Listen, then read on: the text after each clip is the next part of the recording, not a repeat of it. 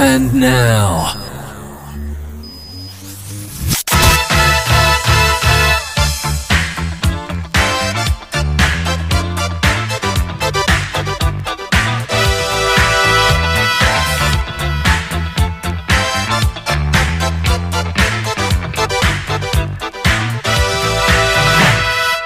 It's an Arsenal Thing podcast with your hosts Tom, Silent Dave, Isaiah, and Jay. Fun, football, and conversation.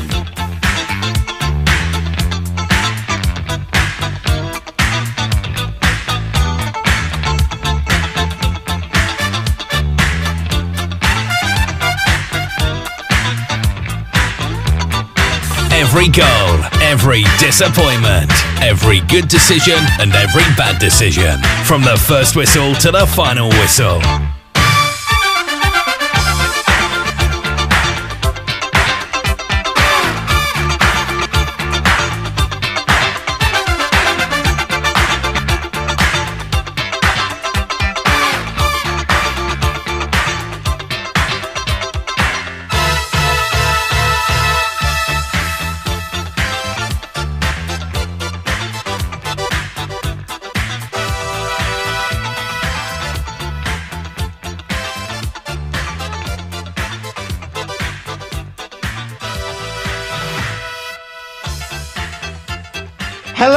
Welcome to It's an Arsenal Thing podcast. I'm your host Tom and I'm in the company of a man who is silent in 28 different languages, the uncommunicative and unique Silent Dave.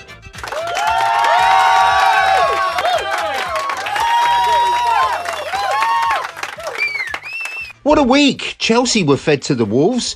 City were business as usual with only 12 goals in three games. Very poor. England captain Harry Kane managed to hypnotise another referee with his international credentials to avoid another red card. Panini were said to be furious that their Pierre-Emerick Aubameyang sticker has gone missing from their latest collection. That's your best yet, Dave. Uh, as scripts go, you should now consider retirement because that's your Everest. Elsewhere, Graeme Souness, eh, was endorsing Arsenal's chances of a top four finish, which completely contradicts his claim back in February of this year that the club were going nowhere and treading water under Mikel Arteta.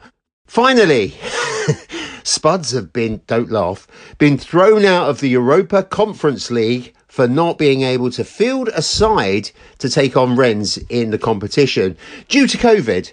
Obviously, the annual revenue will be affected, so uh, it's going to be a case of Nescafe now instead of Douwe Egberts, isn't it, eh? You may have to pinch yourself as we head into the Christmas season because, whisper it, we're not too shabby in the month of December. Usually we're on antidepressants, listening to every single Adele album since she was a melancholy fetus.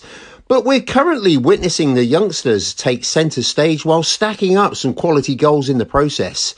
We are going for a broke in this episode with both the Leeds and Sunderland games. Jay joins me in the gun room to relive the spectacular 4 1 win over Leeds at Elland Road, where we discuss the growing importance of Gabby Martinelli, the increasing influence of Martin Odegaard, and why Xhaka is completely obsessed with getting a card in every game he plays. And we also identify a concern at the heart of defence. Isaiah covers every blade of grass and gives us first rate analysis of the quarter-final clash against the Black Cats at the Emirates and delivers all the key points and takeaways on American Arsenology. Episode 36 is entitled They All Wear Short Shorts Round Here, a reference to Arsenal's emerging young talent and their undeniable impact on the campaign.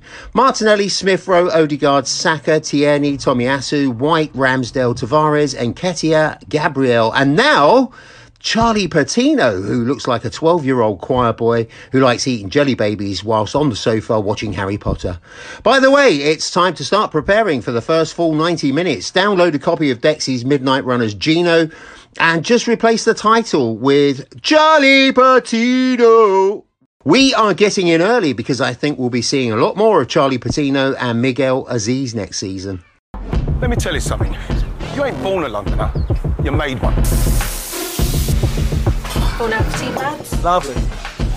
Big game today, mate. Of course, mate. Ours for the taking. Once you're in, Still in right. You're in. yes, yes. You're one of us, not your mate. Alex Iwobi, why are you ducking my calls? Hurry up, man. You're taking a living. Hey, listen. Tony's on that man. True that, fam. You know what? I could have played for Arsenal. Yeah. Top scorer, under nines, Cannon Town. If you stay real and you come correct, we'll make you invincible. We change the rules. Change the whole game. When you put on our shirt, you turn and face. You never hide. That's how we create legends that never die. We play for the badge. We go all the way. Remember, we run North London. That makes us Arsenal. That's why we play. What can I say, man? North London's home.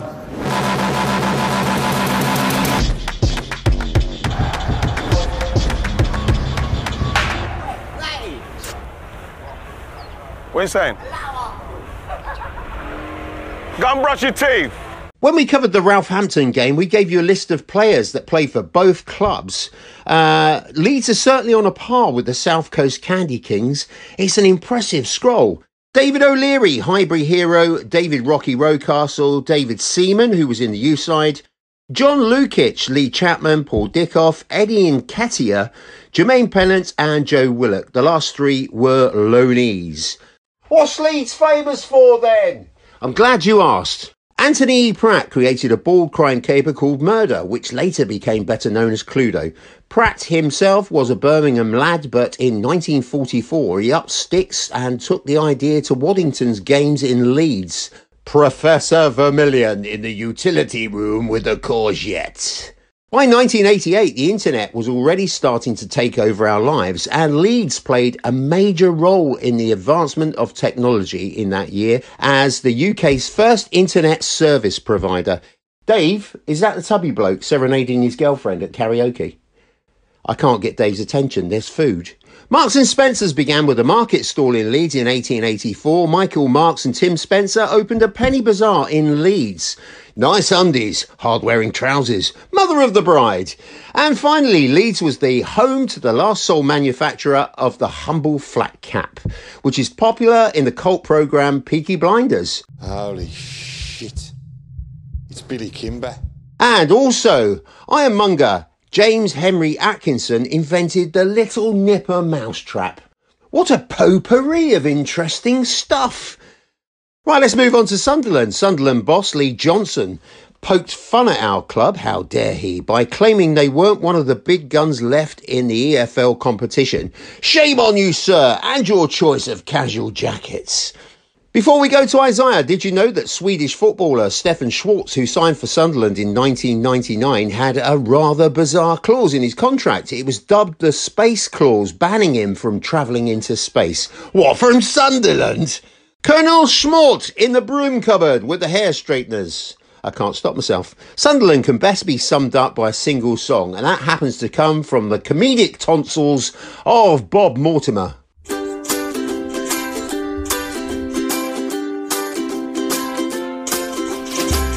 Come to Sunderland. It's so much more than a shithole. Change your name to Callum. You can do it by deed poll. Come to Sunderland. You can put your dog in a pram. Put your tracksuit on. A red and white and made out of nylon. Cheap housing, no laundrettes. Go down the boozer for your cigarettes. Take a dump straight into your bin. Dose up the kids on Ritalin. Oh mate, get out of me wheelbarrow. I need it to take the nippers to the chemist. They've got the runs. Go to KFC. Get a bucket for the family. And when it's all gone, use the bones for cutlery. The Stadium of Light. Another place you can take a shite. Buy a house for a grand. and ride your donkey into Sunderland. Chicken dippers and a sausage roll, a pint of blue drink for your 10 year old. Go down the vape shop cause it helps you breathe, and to the dentist to straighten your teeth. Oh mate, you can't park on the hard standing, that's where my Alsatian does his love making. Don't I know you, mate? Aren't you the bloke who does the donkey rides on the ring road? Fancy coming in for a pint of blue? The kids are down the bingo. Attend a wedding to watch a fight. Go to Asda to buy some shite. Down the clinic, have your Douglas checked. Buy some white socks from Sports Direct. Come to Sunderland, yeah. Drink Dolmio straight from the jar. Come to Sunderland, yeah. Watch Andy jogging in his sports bra. Teach your nips to bet. And how to smoke a cigarette. Buy a selfie stick. And have a photo next to last night's sick. Come to Sunderland. From the land that gave you popcorn, drive ins, Johnny Mathis, and the legitimate right to shoot your neighbor for parking outside your house, direct from the US of A, it's a potpourri of foosball analysis and stuff. It's American Arsenology.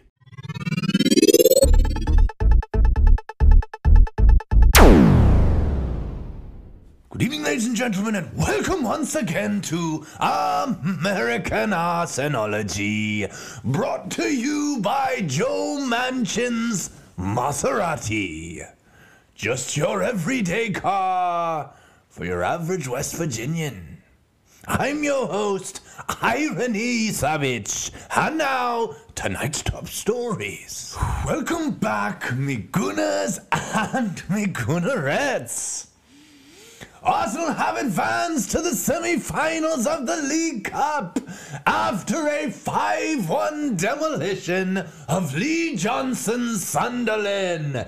It was an Eddie and Nketiah goal fest with lots of drama and intrigue. So let's get right into it. The opening storyboard of this one featured manager Mikel Arteta sporting his puffy puffer coat and relying on heavy rotation to put the hurt on League One Sunderland. It was an interesting lineup filled with attacking flair and young verve, so let's dive a little deeper. Yes, with the festive period fixtures coming thick and fast, it was a starting 11 that featured many, many, many old faces.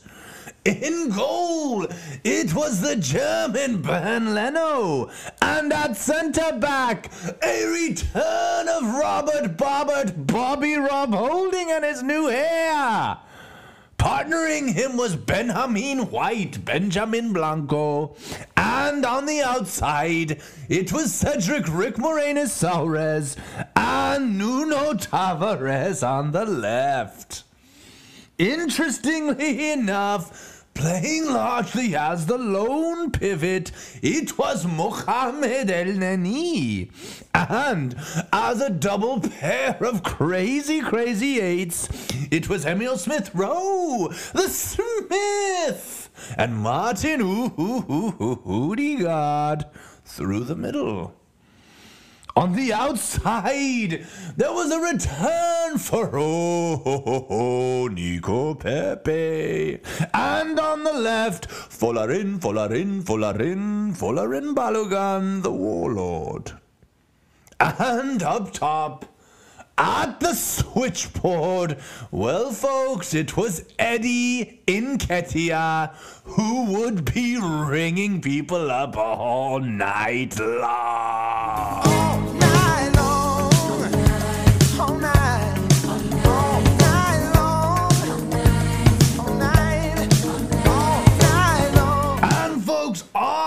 would not have to wait for long, as in the 17th minute, a good delivery from Cedric Soares from a corner found a free and wide open Robert Bobby Holdini. Holdini put his new carpet, his new rug, that immense weave. He put the wig on the ball. But he was wayward, as is so often the case. Holding's hair has improved, but his heading not so much.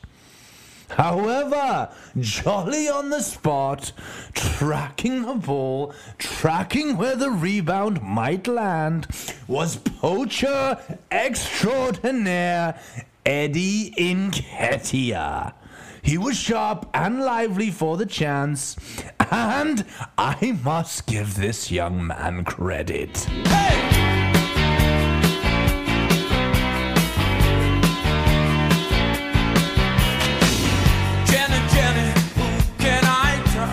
Yes, it was 1 0 Arsenal, and things were going swimmingly for Arteta. They were fully in control as Lees Johnson looked limp and pathetic. And the Arsenal faithful would not have to wait much longer. As in the 27th minute, Nico Pepe drove at two Sunderland defenders, finding an overlapping Cedric Soares. Cedric Rick Soares returned the ball to Nico Pepe in line with the penalty spot. The Ivorian unleashed a quick little low lift hit that took a fortuitous deflection off the scummy scumbags of Sunderland and bulged the roof of the net. It was 2 0 Arsenal, and Pepe turned to his manager to say, What?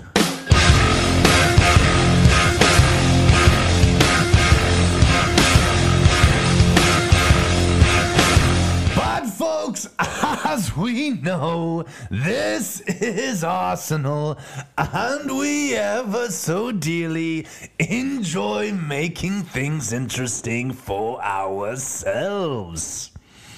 And in the 31st minute, a giveaway by Smith Rowe led to a counter attack for Lee and his Johnson and the men in yellow. Yes, Sunderland would punish the poor organization and reading of the game by Bobby Robert Holdini and his partner on the day, Dr. Ben Sobel, Benjamin Blanco. It was poor, poor, poor defending as the two were at sixes and sevens. My name is Ben Sobel Leone. Ben Sobel Leone. I'm also known as uh, Benny the Groin, Sammy the Schnoz, uh, Elmer the Fudd, Tubby the Tuba, and once as Miss Phyllis Levine. But that was at a party, it was years ago. I smoked at the Tupep. Yes, it would be a go for Nathan's broad, broad head. As Bernd Leno was beaten, it was 2 1 Arsenal.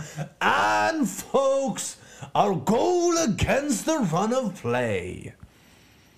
As the final minutes ticked away in the last 15, Arsenal had a sense of we are in control, and yet, and yet, with so many young attackers in this side, one had a feeling, a strong sensation that we would see Mr. Granite, Granite Xhaka in the second half.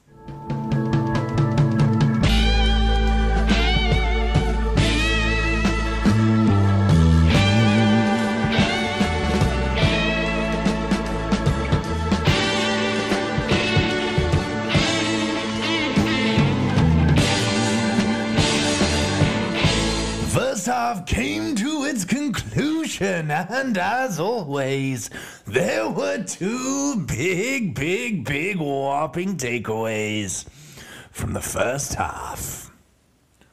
Number number one. against Sunderland, Folarin Balogun lasted just 56 minutes before getting the hook. And he missed a big, big chance. Yes, it was Cedric Soares serving up a delightful cross. And from six yards out, the young Arsenal striker missed what can only be described as a free header. It was a rough outing for Balogun, who looked a bit lost playing out on the left side. And folks, right now it does appear that Folarin Balogun is caught in the upside down. He is dominating life at the under 23 level, but frankly, out of his depth, playing with the first team. The good news is that talent always wins. And right now, this problem is largely the function of two things. One, Balogun appears to be much more comfortable as a central striker and should not be played as the 11. And secondly, this issue is largely mental. Football is a game of confidence, and Balogun must remember that he belongs. And number number two. There was a return for Robert Robbie Rob Holdini Holding on Tuesday night. The newly rugged Englishman was awarded the armband after his noble performance against Leeds. Yes, from the bench, he was quick to alert authorities to the disgusting Leeds United fan hurling racist insults at the Arsenal bench. And while we truly appreciate who Rob Holding is as a man, seeing his poor positioning on the first Sunderland goal is a reminder that we are one, one injury away to Gabriel Magalhães or Benjamin White from utter chaos at the back for Arsenal.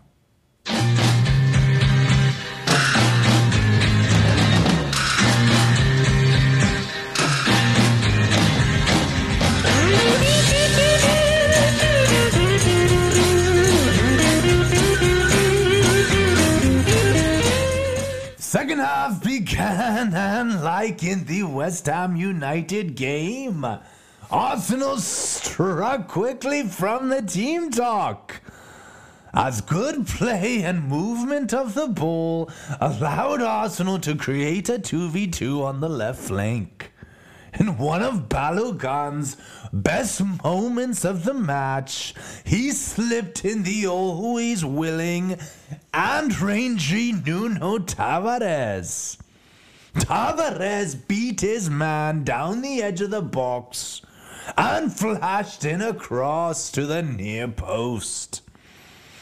In swooped Eddie Nketiah, who produced a delightful outside of the boot tres dedos finish as he chop, chop, chop, chop, chopped the ball into the turf like a striker heads down.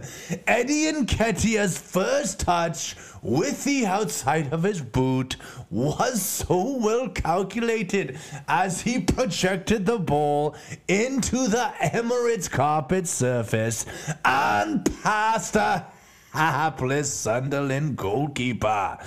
It was Eddie's second goal of the night. Ring, ring, ring a ding ding.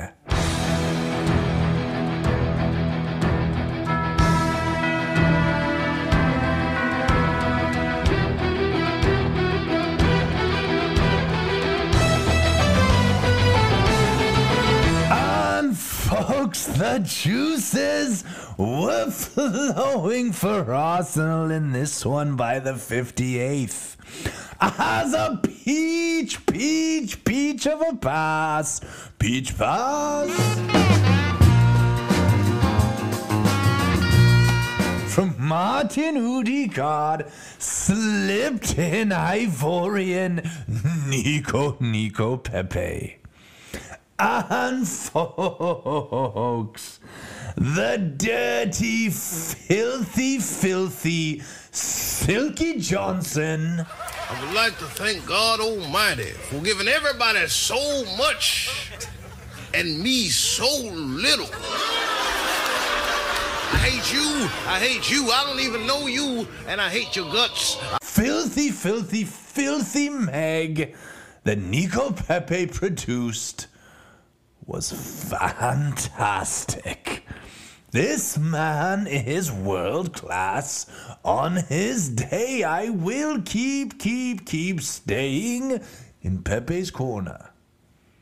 After producing a juicy, juicy, juiciest, darker the berry, sweeter the juice nutmeg, Pepe found Eddie and Nketiah. And the poacher, poacher, poachman. Wait a minute, Mr. Poachman. Oh yes, wait a minute, Mr. Postman. Wait, wait, hey, hey, hey, Mr. Postman. Would finish with a delightful behind the standing leg goal, goal, goal, goal lasso that culminated one of the finest goals we have seen this season from Arsenal. The pass from Odegaard, exquisite. The Meg by Pepe and assist, unreal. And the finish, pure, pure, unadulterated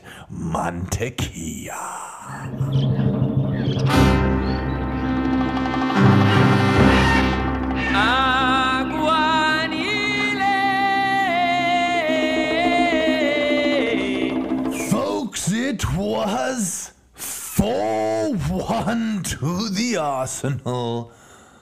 A comprehensive display against the League One side.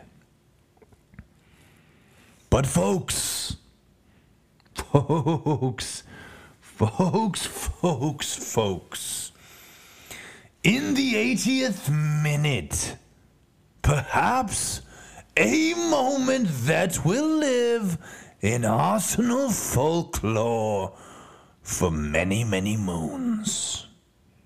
As one, I've got a golden ticket. Charlie Patino would come on for the Smith, Emil Smith Rowe, in the 80th minute. We may well remember this as a special, special moment and debut for an Arsenal player who looks like he is going straight to the top. Yes, folks, we rate Mr. Patino very, very, very highly. And if you don't, you are a bastard. And in the 91st, a moment none of us will forget as a peach, peach, peach of a pass from the languid Granit Xhaka found Nico Pepe inside the box. Nico Pepe again would turn provider, but this time for the young, young number 87, Mr. Golden Ticket himself, Charlie Patino.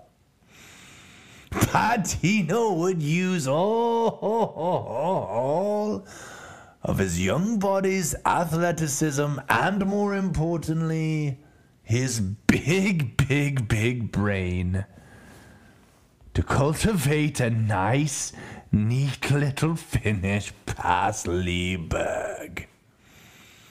It was a serendipitous and special moment for all of Arsenal World as we deal with the ramifications of Omicron and usher in what we hope will be a new and rejuvenating new year.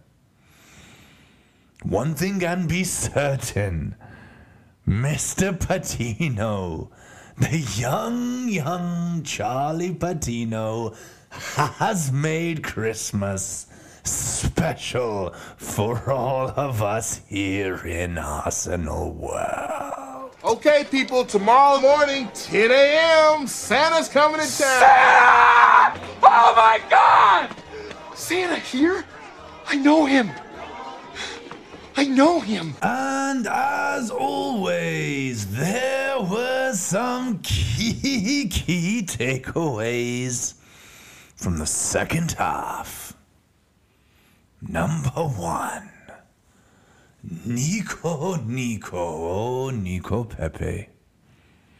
Nico Pepe is an angry man. While no one in Arsenal world should be surprised, the Nico Pepe torched, absolutely torched, League One Sunderland on Wednesday night. There was a clear frustration plastered across Pepe's face when he scored in the 27th minute. And a bit of a fuck you at Mikel Arteta, I might add. Listen, to those that do doubt Nico Pepe's talent, well, folks, you are buffoons. I've said it time and time again. On his day, Nico Pepe is world class. And I have long argued that Bukayo Saka should have been converted to a number 10 at Arsenal to accommodate Nico Pepe. But the reality is that Martin Odegaard, well, folks, his signing has always, always, always, siempre, siempre, siempre, signaled the eventual end to Nico Pepe's career at Arsenal. Said it from day one, I'll say it again. Shame, shame, ain't it a shame? And number two, number two, two, two, two, two, two, two, Eddie Nketiah is on line one. In episode 33 of the podcast, I stated that Eddie Nketiah looks like the best striker at Arsenal right now.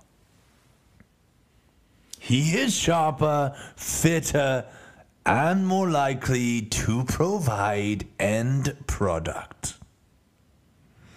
And while this was a match against the League One side, my opinion from 33 has only been confirmed by the quality of Eddie's finishes, which were sublime.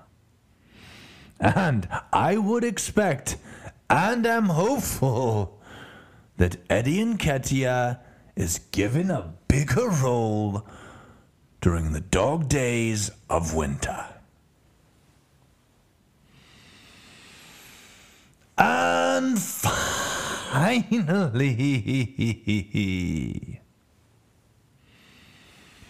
for the first time in five years, the first time in five years, Arsenal Football Club sit in fourth place at Christmas. This is a rather remarkable feat, given the 0 3 start to the season. And as we, as Arsenal supporters, ping pong from Arteta in to Arteta out, sometimes even in the space of the same week, let us all take a moment, one brief moment, to be grateful and excited about our young team. We are in the Champions League spot, folks, with the youngest team in the Premier League. Think about it. And as we usher in the new year, and Norwich City on Boxing Day, here at American Arsenology, we want to wish Tom, Jay, Silent Dave, and all of our IAAT listeners a Merry, Merry Christmas.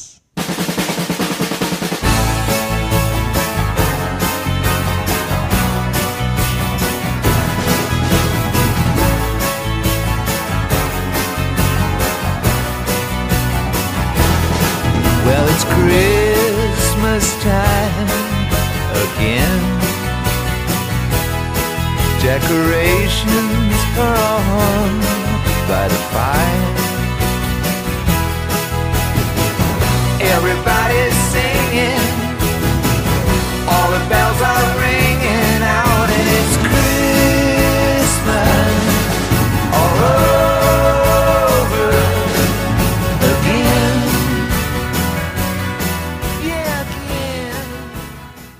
a reminder to look up our blogs at askdevils.com and americanarsenology.medium.com and please don't forget to subscribe to both the audio version and the occasional YouTube offerings. It's time to enter the gun room for a natter.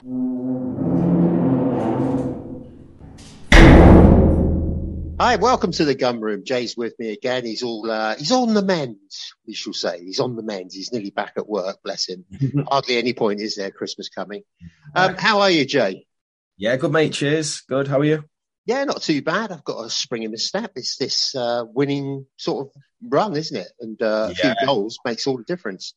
So, Arsenal v Leeds at uh, Elland Road. Uh, a lot's been made of the injuries that they've suffered, but Arsenal had looked pretty good prior to that, hadn't they? We all got fairly excited. Uh, definitely a game of two halves, but we uh, pretty much controlled the majority of the game, I felt.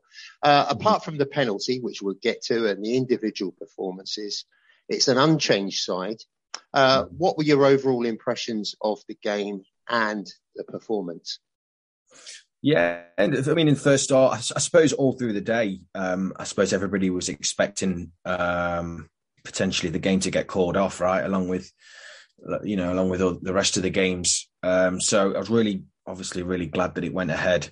Um, yeah, Leeds, they, got, they've got some injury problems, um, but that's just football, isn't it? You know, ultimately, if they if they were fit, you know, if they were healthy enough to play, uh, the game's got to go ahead. So um, yeah, I was pleased to see that it was an unchanged team, um, getting some consistency there, um, and overall, I mean, we we we dominated them again. Um, I think there's a there's the confidence is growing, isn't it? Especially in the sort of the, the front sort of five or six players. Um, there's a lot of uh, you can you can almost tell or see the, the, the fluidity and the um, the sort of how many times did you see, especially in that first half, um, the players crossing over into different positions. You know, you had Saka coming in from the right and driving into the centre of the box, and you had Martinelli doing the same. You had Lacazette dropping into sort of Odegaard's position, and they've obviously it comes with confidence, but um, you know, they're obviously being told to be slightly more fluid in in their attacking approach. So overall, um, yeah, really happy. I suppose the only criticism you'd make is that we we missed so many chances, didn't we? You know, we could have been could have been five or six at half time. You know? I've just got down here a note. We could have hit City's figures really if we'd, um, you know, got a bit sharper and uh, Saka had been a little bit more uh, on point. Uh, Mm-hmm. Not that that's a criticism because he's he's a blinding player anyway. But um, yeah, um, so we're we're top four. We're punching away. There are people behind us or teams behind us with uh, games in hand. But I'd rather have the points, wouldn't you? Um, Yeah. There are some comments about Lacazette in this game. Uh, Unfair, I think. In, uh, probably you'll share that point of view as well because. All right, he didn't get goals and he had a couple of chances, um, but they were tough. That goalkeeper is really good. Um, What are your thoughts on his general contribution? Because I thought he did a lot of donkey work, a lot of the shitty stuff that no one else can do. Yeah. Oh, I thought he was. I thought he was. He was excellent again. Um, he dropping deep, like we said. We said many times, he's more than happy to uh, engage in the in the physical side of the um, of the game. Um, and I think for the for the type of midfielders that we have that tend to they by nature they they- they're direct. You know, you, you Martin, Martin, like we said, Martinelli, um, Smith Rowe, and Saka looking to go beyond the striker. He's an absolute dream because you know he can drop deeper, pick up the ball on the half turn, and look for the pass, which which ultimately is what's what's happened in the last few few games. Um, so I think he's doing great. Um, he, I mean, I think his free free scoring form or the free scoring days are, are behind him. Um, he's not the quickest, uh, but what he lacks for in pace, I think he makes up for, especially recently, in in heart and determination. And um, you know, long may it continue. Uh, I think he's the best of what we've got at the moment, and he's, he's doing a good job. You know, he's, he's doing a good job. Well, let's be fair. I mean, uh, there are all sorts of strikers about, aren't there? Uh, I, I hark back to the days of when they made a big fuss about Teddy Sheringham. He was an intelligent footballer, but he wouldn't get you. He would get you goals, but it wouldn't be all the time. It wouldn't be a recurring weekly thing. Um, uh, But he did a lot of work. He did a lot of pulling out of position, drawing defenders out. That's exactly what Lacazette does. Uh, he's very physical, as you say. Uh, he's like the antidote to Aubameyang, who doesn't like to do all the dirty stuff. Um, do you think he's misfiring in people's imaginations, or is he just misunderstood, like we feel he is? Um, yeah, I think it, it, it depends what you know what you want as a striker. Um, I think Lacazette is definitely a casualty of, of the sort of the the modern day football team where you only play with one up front. You know, if if, if Lacazette was around in the late nineties when when you played two up front, whether it was four four two or five three two or whatever, um, and he was up front with say Giroud or, or or another big a big man working off of him, I think he'd score more goals. He's had to he's had to adapt his game. Um, whereas when he was at Lyon, he was a bit he had a bit more pace.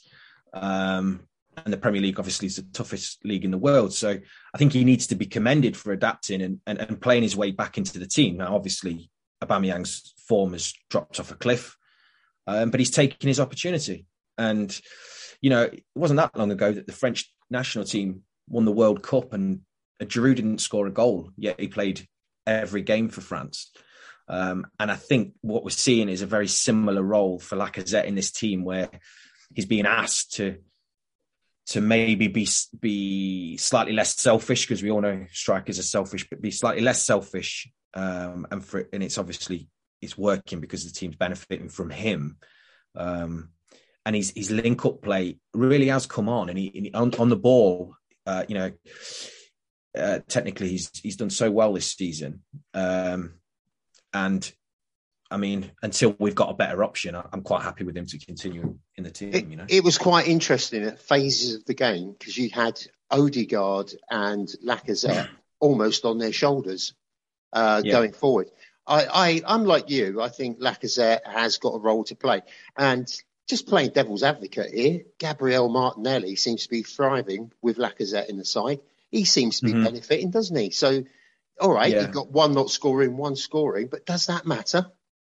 Not at all. Not at all. I mean, you, you, you- especially in that first half, you know, Lacazette was almost dropping into midfield, wasn't he? Alongside Odegaard, he was tracking back. He was winning tackles. Was helping out the midfield. Not not that we were massively tested, but he was doing what was needed and maybe a little bit more. Um, and it means that when he's dropping deeper, uh, Martinelli and Saka can become a little bit more narrow, especially when we're going forward. And it means that they can attack those spaces between the central defender and the right or left fullback, which obviously it happened with uh, Martinelli's second goal. Um, but yeah, he's he's doing great. Um, and and for me, uh, like like we've said many times, as long as the players put in 100 percent week in week out, me personally, and I think you're the same. Um, I won't have too many issues if the team are putting it in, and, and he's definitely putting the effort in. He's running himself into the ground. Doesn't bother me that he's not scoring because the others are, and he's still he's still a key part of the team. Um, so yeah, long may it continue. I, I, he's really impressing me at the moment, um, and and he's in a position where he's not really pushed by anybody, is he? He hasn't got much of a. With Aubameyang being out, and is not really a threat to him. Balogun's not ready yet, so um, he's, he's obviously enjoying that um, that be, being the main man, and he, he, yeah, super impressed. I think what I'd recommend to people listening is that you do what we do occasionally, and what we talk about is that you rerun the game, sit there, cup of tea, all your snacks, and all the rest of it. Don't leave the chair. Look at one particular player. We've done that in the past. I've said about it, haven't I? Um, Mm. And just concentrate on what Lacazette does, and then you're through the looking glass. You're actually appreciating what he brings to the table uh, rather than sort of dissing him. I've got a feeling as well because the Aubameyang fans are all bent out of shape because he's not there. Lacazette's copping a bit of the, the fallout from that, and that's unfair. I mean, let's judge a player on what he does, what he provides, and he's putting it forward at the minute. So we'll talk about that first goal. Uh, Martinelli's first was from an ad- advancing Saka. Uh, Lacazette poked it onto uh, Xhaka. What was he doing up there? He must have got the directions wrong. He's normally up the other end, isn't he? Uh, he went in, fell over in the box. Uh, fairly routine. There was nothing in it, was there? And it breaks to Lacazette. Lacazette pokes it through, as we're saying, and provides it to Martinelli. That uh, diagonal ball again, just into his path. Sweet as a nut, wasn't it? Yeah, yeah, yeah. I mean, it fell perfect. he had to do a bit with didn't it, didn't he? But Mhm. um, yeah, lovely finish. do you think it's slack defending or opportunism and quick thinking on Martinelli's part? Um, I mean, it was a bit chaotic, wasn't it? The whole move, especially when it got right towards the end. Um, I mean, Leeds. I think we made them defensively. We made them look pretty ordinary all through the night, didn't we? It was, was they're not great at the back. They couldn't handle the, the the basically the like I said earlier, the movement across our front uh, four or five players through the entire game caused them a lot of problems. I think it was just a chaotic moment. Uh, it fell perfectly for Martinelli, but lovely finish. Swept it into that sort of top left corner. Keeper no chance. Uh, and, and more, we, I mean, we, we, more than we deserved. You know, I think Lacazette had a good chance. And then Saka had that really, really good chance that he put wide from about five or six yards. Um, not about sort of five or six minutes before that. Uh, so we more than deserved it. Um, and, and again, it, you know, if you've got Granit Xhaka marauding forward, um, you know, um, from an attacking point of view, something's going right. You know, um, so yeah, great start. Uh, Well, the good thing is he's taking his chance, isn't he? He's had chances before and he hasn't seized them. But is he? There's a couple of things here. Do you think he's becoming undroppable at the minute? And the other thing is, um, are we kind of in danger of getting too carried away with these goals and these performances? Because he's still a young uh, lad with full of potential. Um, we he yeah he is he is young and he, he is full of potential. Getting carried away, um, I I don't think so. I think he it's not just the goals; it's his um in the especially the last three or four games and and at Old Trafford. You know he he, he was he was our only shining light there, um, and he's he's he's involved. He's he's dangerous, um, and he's he's confident. Um, and I don't think this is a purple patch. I think this is the player that we've got. Um, and whether it's by coincidence or or Arteta's managerial brilliance, uh, I don't know. I don't really care. But he's um, he's probably the form player in the league now. You know, I, I, I can't really think of many others. Obviously, City are a, are a machine at the moment, but uh, no, I don't think so. I, I, undroppable, I would say so at the moment. We, you know, but main, mainly down to the fact that we don't have too many options. Like you wouldn't you wouldn't replace him for Pepe, would you? In, in the league team, you know, you wouldn't. It, Smith Rowe, is as brilliant as he is, you'd still keep Martinelli there just on form. So yeah, he's doing great. Where do you think you'd play him, uh, given the choice? Would you have him in the middle or would you stick to the left? He seems to be thriving on the left, and I don't think he sees mm. himself as a middleman, does he? No, no. And he, like I said earlier, he can, when he plays on the left, he can move a little bit more central when the game narrows. Um, and obviously, the second goal, when Xhaka played it through to him, it was very similar to his goal against Newcastle wasn't it? Where Lacazette dropped deeper, played it in between the two defenders. Very similar goals. Um, well, very similar position that he attacked the box, coming from um, that sort of final third to the left. Um, so even though he is out on that left, you wouldn't really call him a winger because he doesn't stay five or six yards from the touchline. He does. He, he, he's look, always looking to maybe find those gaps. Uh, and in Odegaard and obviously Xhaka and Lacazette, we've got players that can pick him out. So I think he's at the moment um, keep him out on the left, um, and he's always an option through the middle, isn't he as well? Um, do you believe that we've got a, a, really genuine Premier League star in the making? And and what are the hmm. key attributes from Martinelli? What what do you see in him? Yeah, he, he, he's his his pace is obviously um, he's obviously huge asset. He's dribbling, he's close control. He reminds me. Um, I saw a lot. I've seen a lot of comparisons the last couple of days um, with a number of different players, but more than anyone else, he reminds me a bit of Freddie Ljungberg. You know, his his work rate is so good, and his um, his timing of the run is, is excellent, uh, and he's obviously grown physically in the last eighteen months because because when you see him up, uh, you know, when he's uh, when he's lining up before the game, he, he's not he's not that. He's he, well, he's a lot taller. He's a lot. He's not as small in stature, is he anymore? He's he's, he's a he's a grown man now. Um, so and I think if he just maybe fills out a little bit physically, um, hopefully without losing that pace, um, he's technically as well. You know, the second goal, like what what a lovely finish. You know, he was he was almost pushed off off balance, wasn't he? By was it Drameh? I think his name is the right back for Leeds, who had a shocker. Uh, he tried to he tried to barge him off the ball or maybe just knock him a little bit, and and, and he he was quickly closing in on goal, and, and he sort of flicked it over Meslier, didn't he? Lovely goal. Um, very cool. When I first saw that, I thought he was he was going to ground because he he got yeah. clipped a little bit, didn't he? His uh, feet got tangled up, and I thought, oh, he's going. But he mm. didn't. He, he, stuck the ball away and then went again. it's yeah, uh, also phenomenal. What, what I do, I mean, what I do do want to say, and you love to see it. He's also got that confidence to to throw in a nutmeg and, and to and to try these little things and to try these little double touches to go in between defenders. And um, you love to see that because that's that's that's belief, isn't it? That's belief in his own ability. Um, and yeah, he's a he's a he's a top player. Um, I, just to go back to what you said earlier, I don't think anybody's getting carried away. I just think people are reacting to what they're seeing and uh, and that's just that's just quality. He's he's a, he's, a, he's a quality player. Let me just say, there's nothing wrong with getting carried away because we've we've had our moments where we've been in the pits, yeah. haven't we? So yeah, it's really nice to see this youthful, ambitious, uh, driven side. They don't need any motivation. You don't need to give them the big chat. Um, as, no. as, soon as they uh, hear that whistle, they're off and they're fired up. Um, yeah, we've discussed that goal. I mean, uh, again, shades of a certain Frenchman.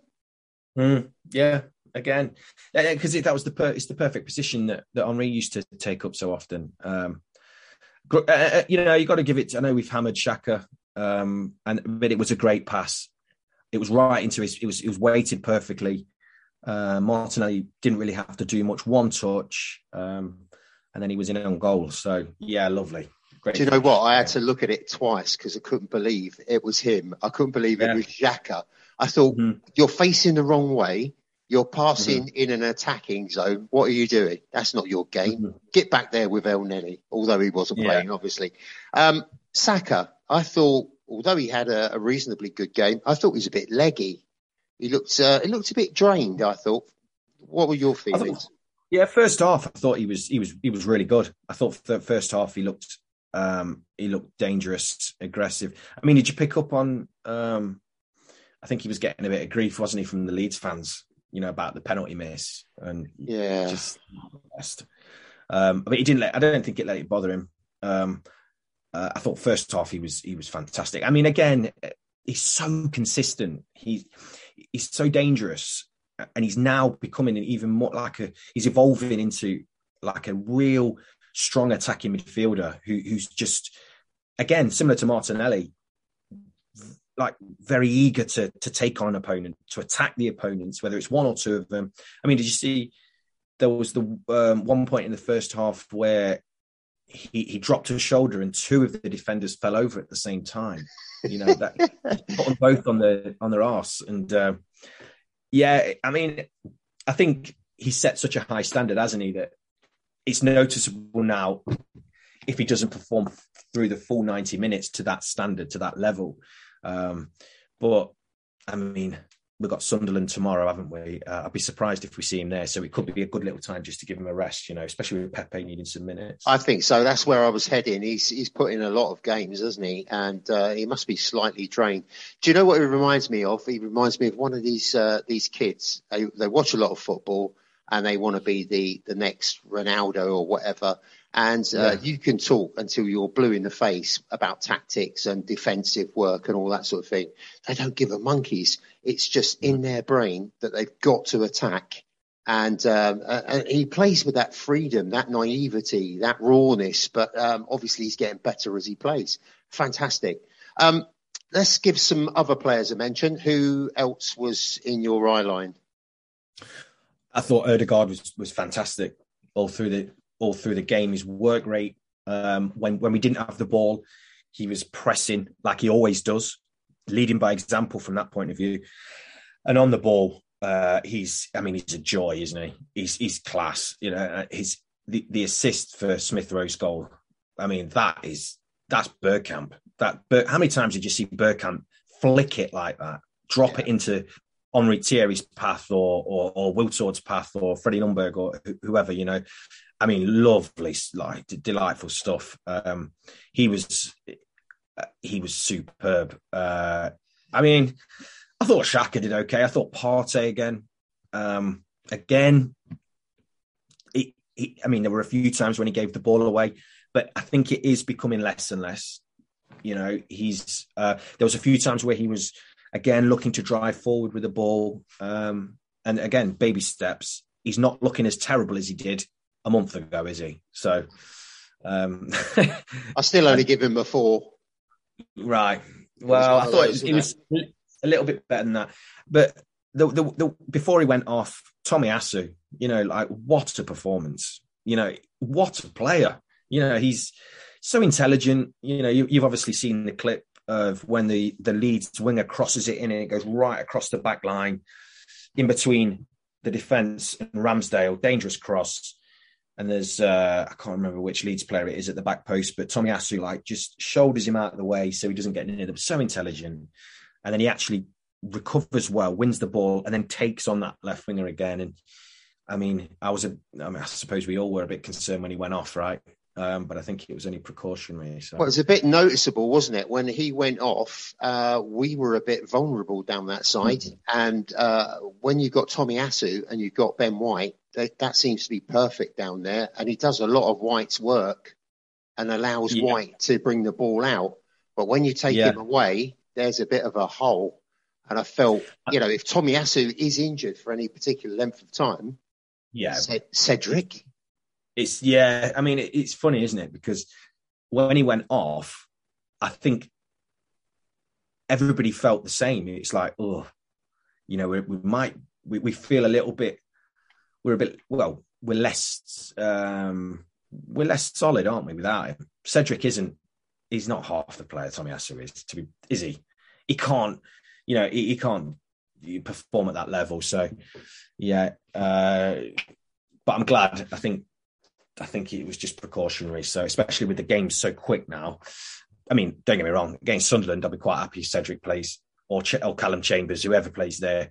Um, but I mean, Tomiyasu, he took a, a, was it Tomiyasu? I think it was. He took a quite strong challenge, didn't he, on his ankle in the yeah. second half. Um, so yeah, he's a strong, strong lad, tough guy, and uh, yeah, God, what a player.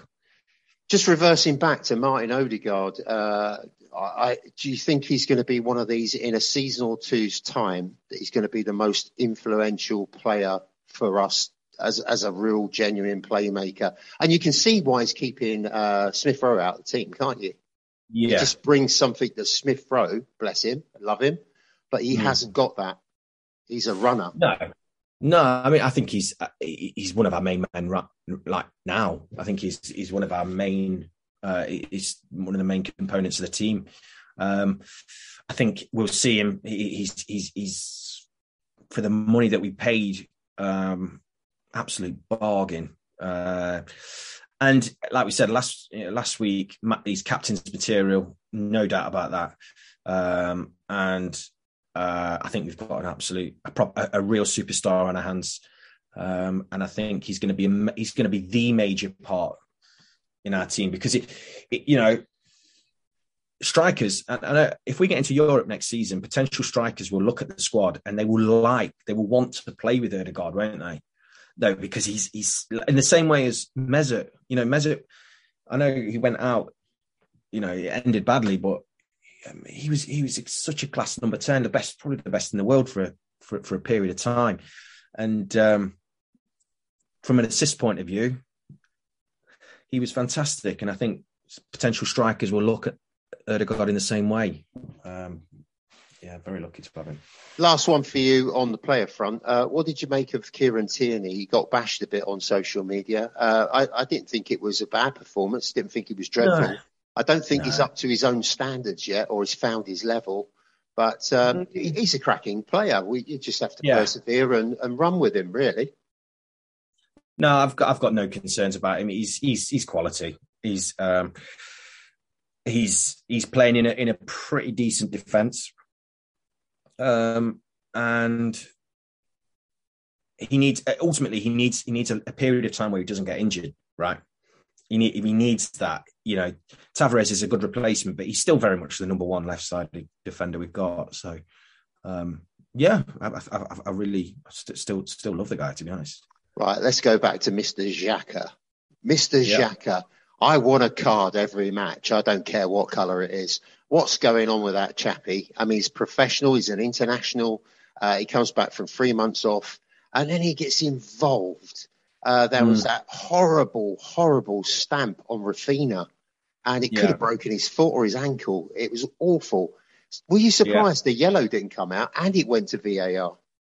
It, excuse me. Yeah, it didn't look good, did it?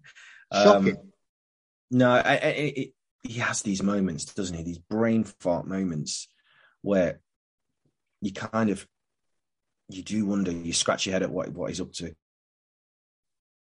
And then he gets um... even, even if even if he wins the ball, that's still a yellow card just because it's too aggressive, isn't it? And in this day and age, okay, 15 years, 20 years ago, you can do that. You could have done that. And it, that's what everybody used to do. You know, Berg Dennis used to, Dennis Bergkamp, as we all know, great player, but like an, a, bit of a nasty bar steward. You know, he was all elbows. He was doing stuff exactly like that.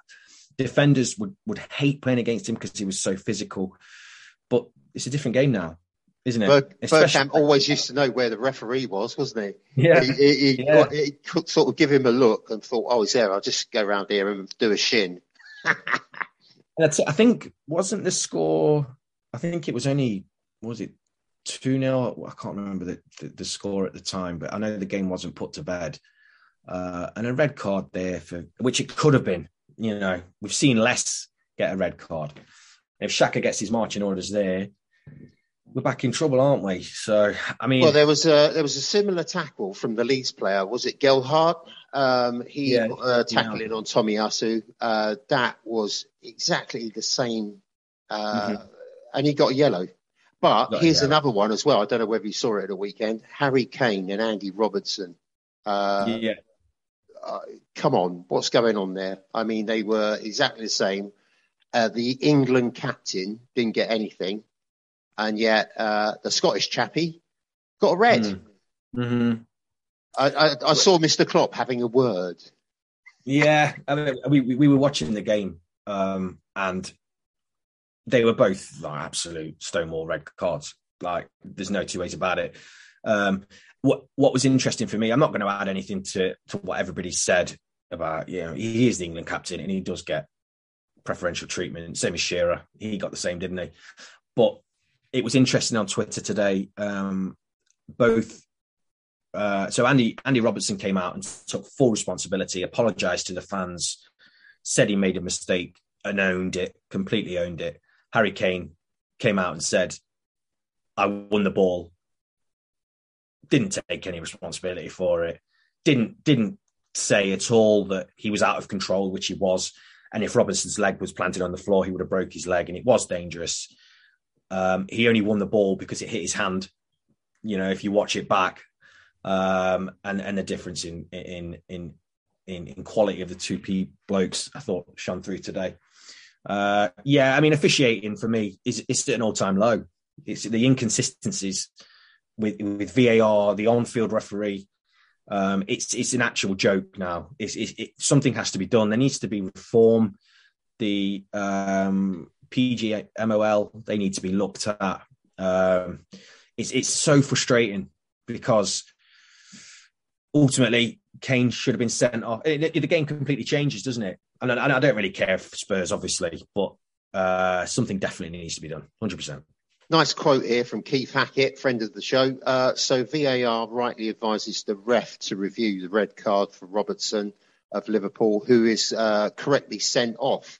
Why didn't VAR do the same for the Kane challenge? Both were red card offences. That's from a former referee. Uh, he's wanting big, big changes uh, to the referees sort of uh, organisation because he said there are about seven or eight uh, referees that are not up to standard. Yeah, yeah. I think we can play that out. Yeah.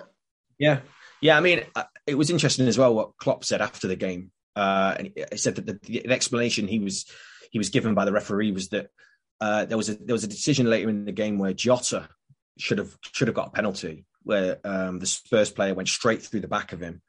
I think it was in Ndombele went through the back of Jota. Uh, it was a blatant penalty. Uh, and it was basically the referee said, well, Jota stopped and waited for the contact. Well, anybody and everybody knows that if you're going to, it was at the point of uh, the striker taking a shot, you do have to steady yourself, don't you, before a shot. Um, so again, not that I've, I like Klopp, I certainly don't like Liverpool, but I did have some sympathy for for, for them both because I thought the referee, again, like every, like every game that we see, any game and every game in the Premier League, the referee, they're always they're always shocking, you know. Getting back to uh, Mr. Xhaka, um, he pushed his luck so hard he eventually got uh, a yellow for time wasting. I mean, Yeah. you know, I think at that time we were 3 1 up. Uh, what's he doing with that? It's just shocking. Again, uh, pudding brain, um, not really paying attention to what he should be doing, and then mixing it up. I think when he stepped on Raphinha, I say I use that term lightly, when he did that, the camera caught him with a big toothy grin. Um, so Yeah. he's really got to watch himself, especially now we're getting into the business end of the season. hmm Yeah, and we're going to need him, aren't we? I hate to say it, but we are going to need him. Um, I still, he, he, I mean, I've said it a million times, but he's he's still that bit of a fake hard man. Does does the does the things you know? Vieira was Vieira picked up his fair share of red cards and yellow cards, but he doesn't. He didn't. He doesn't do the little petty crap that Xhaka does. He never did it then, did he? And um, I haven't got much time for Xhaka. He's doing okay at the moment. we- But the, but the team are doing a lot better than he is. Um, I don't know. I just think we need to upgrade in his position so so quickly. You know. Let's quickly talk about the last uh, of the two goals. So uh, Saka got quite fortunate, but if you look at the, how he used the ball, he kind of went left, went right, reconsidered where he was going to put the ball. So I think he rode his luck, but it was it was his decision and it worked well for him. So quite fortunate, but we'll take that. And then, uh, as you say, the Smith Rowe goal, 84 minutes. Uh, that's seven. So he's actually on the same figure, I think, as Aubameyang, isn't he? Mm-hmm. And as you said, the uh, beautiful uh, ball from Odegaard, which would have ripped anyone uh, apart, just straight through the middle. Man of the match? Um, I thought Tomiyasu was good. I think you got to give it to Martinelli for the two goals. Um, I just wanted to say, uh, obviously, there's been a lot made this season of us not of Arsenal not creating many chances, and uh, in that first half, I think we had 11 shots on goal, which is a league record, and it just shows just how dominant we we were.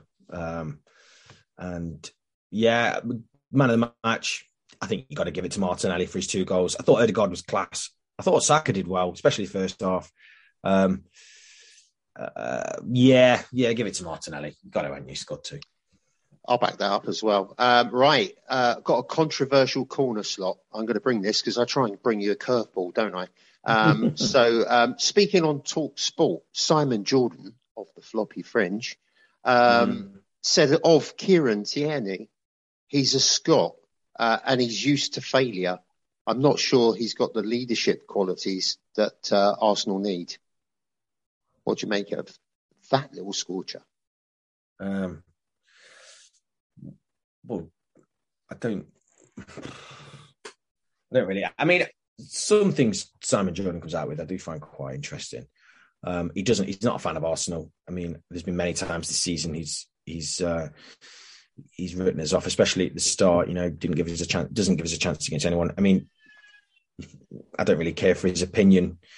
Um, I think Tierney, he showed the fan base and the club what he's all about. You know, he was in a very average Arsenal team in the last couple of years. He's been the shining light. He's led by example. Um, he's committed, isn't he? I don't think anybody doubts his his commitment.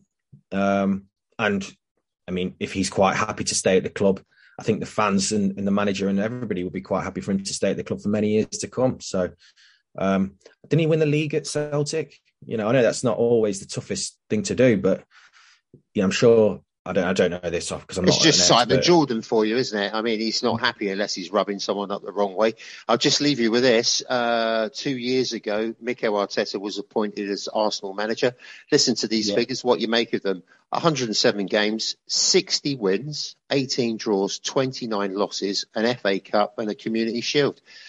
It's not that sad, is it? No, no. There's been there's been um there's been highs, there's been lows. I mean, let me ask you. Obviously, the high will be the FA Cup, right? Apart from the FA Cup, what would be the high for you?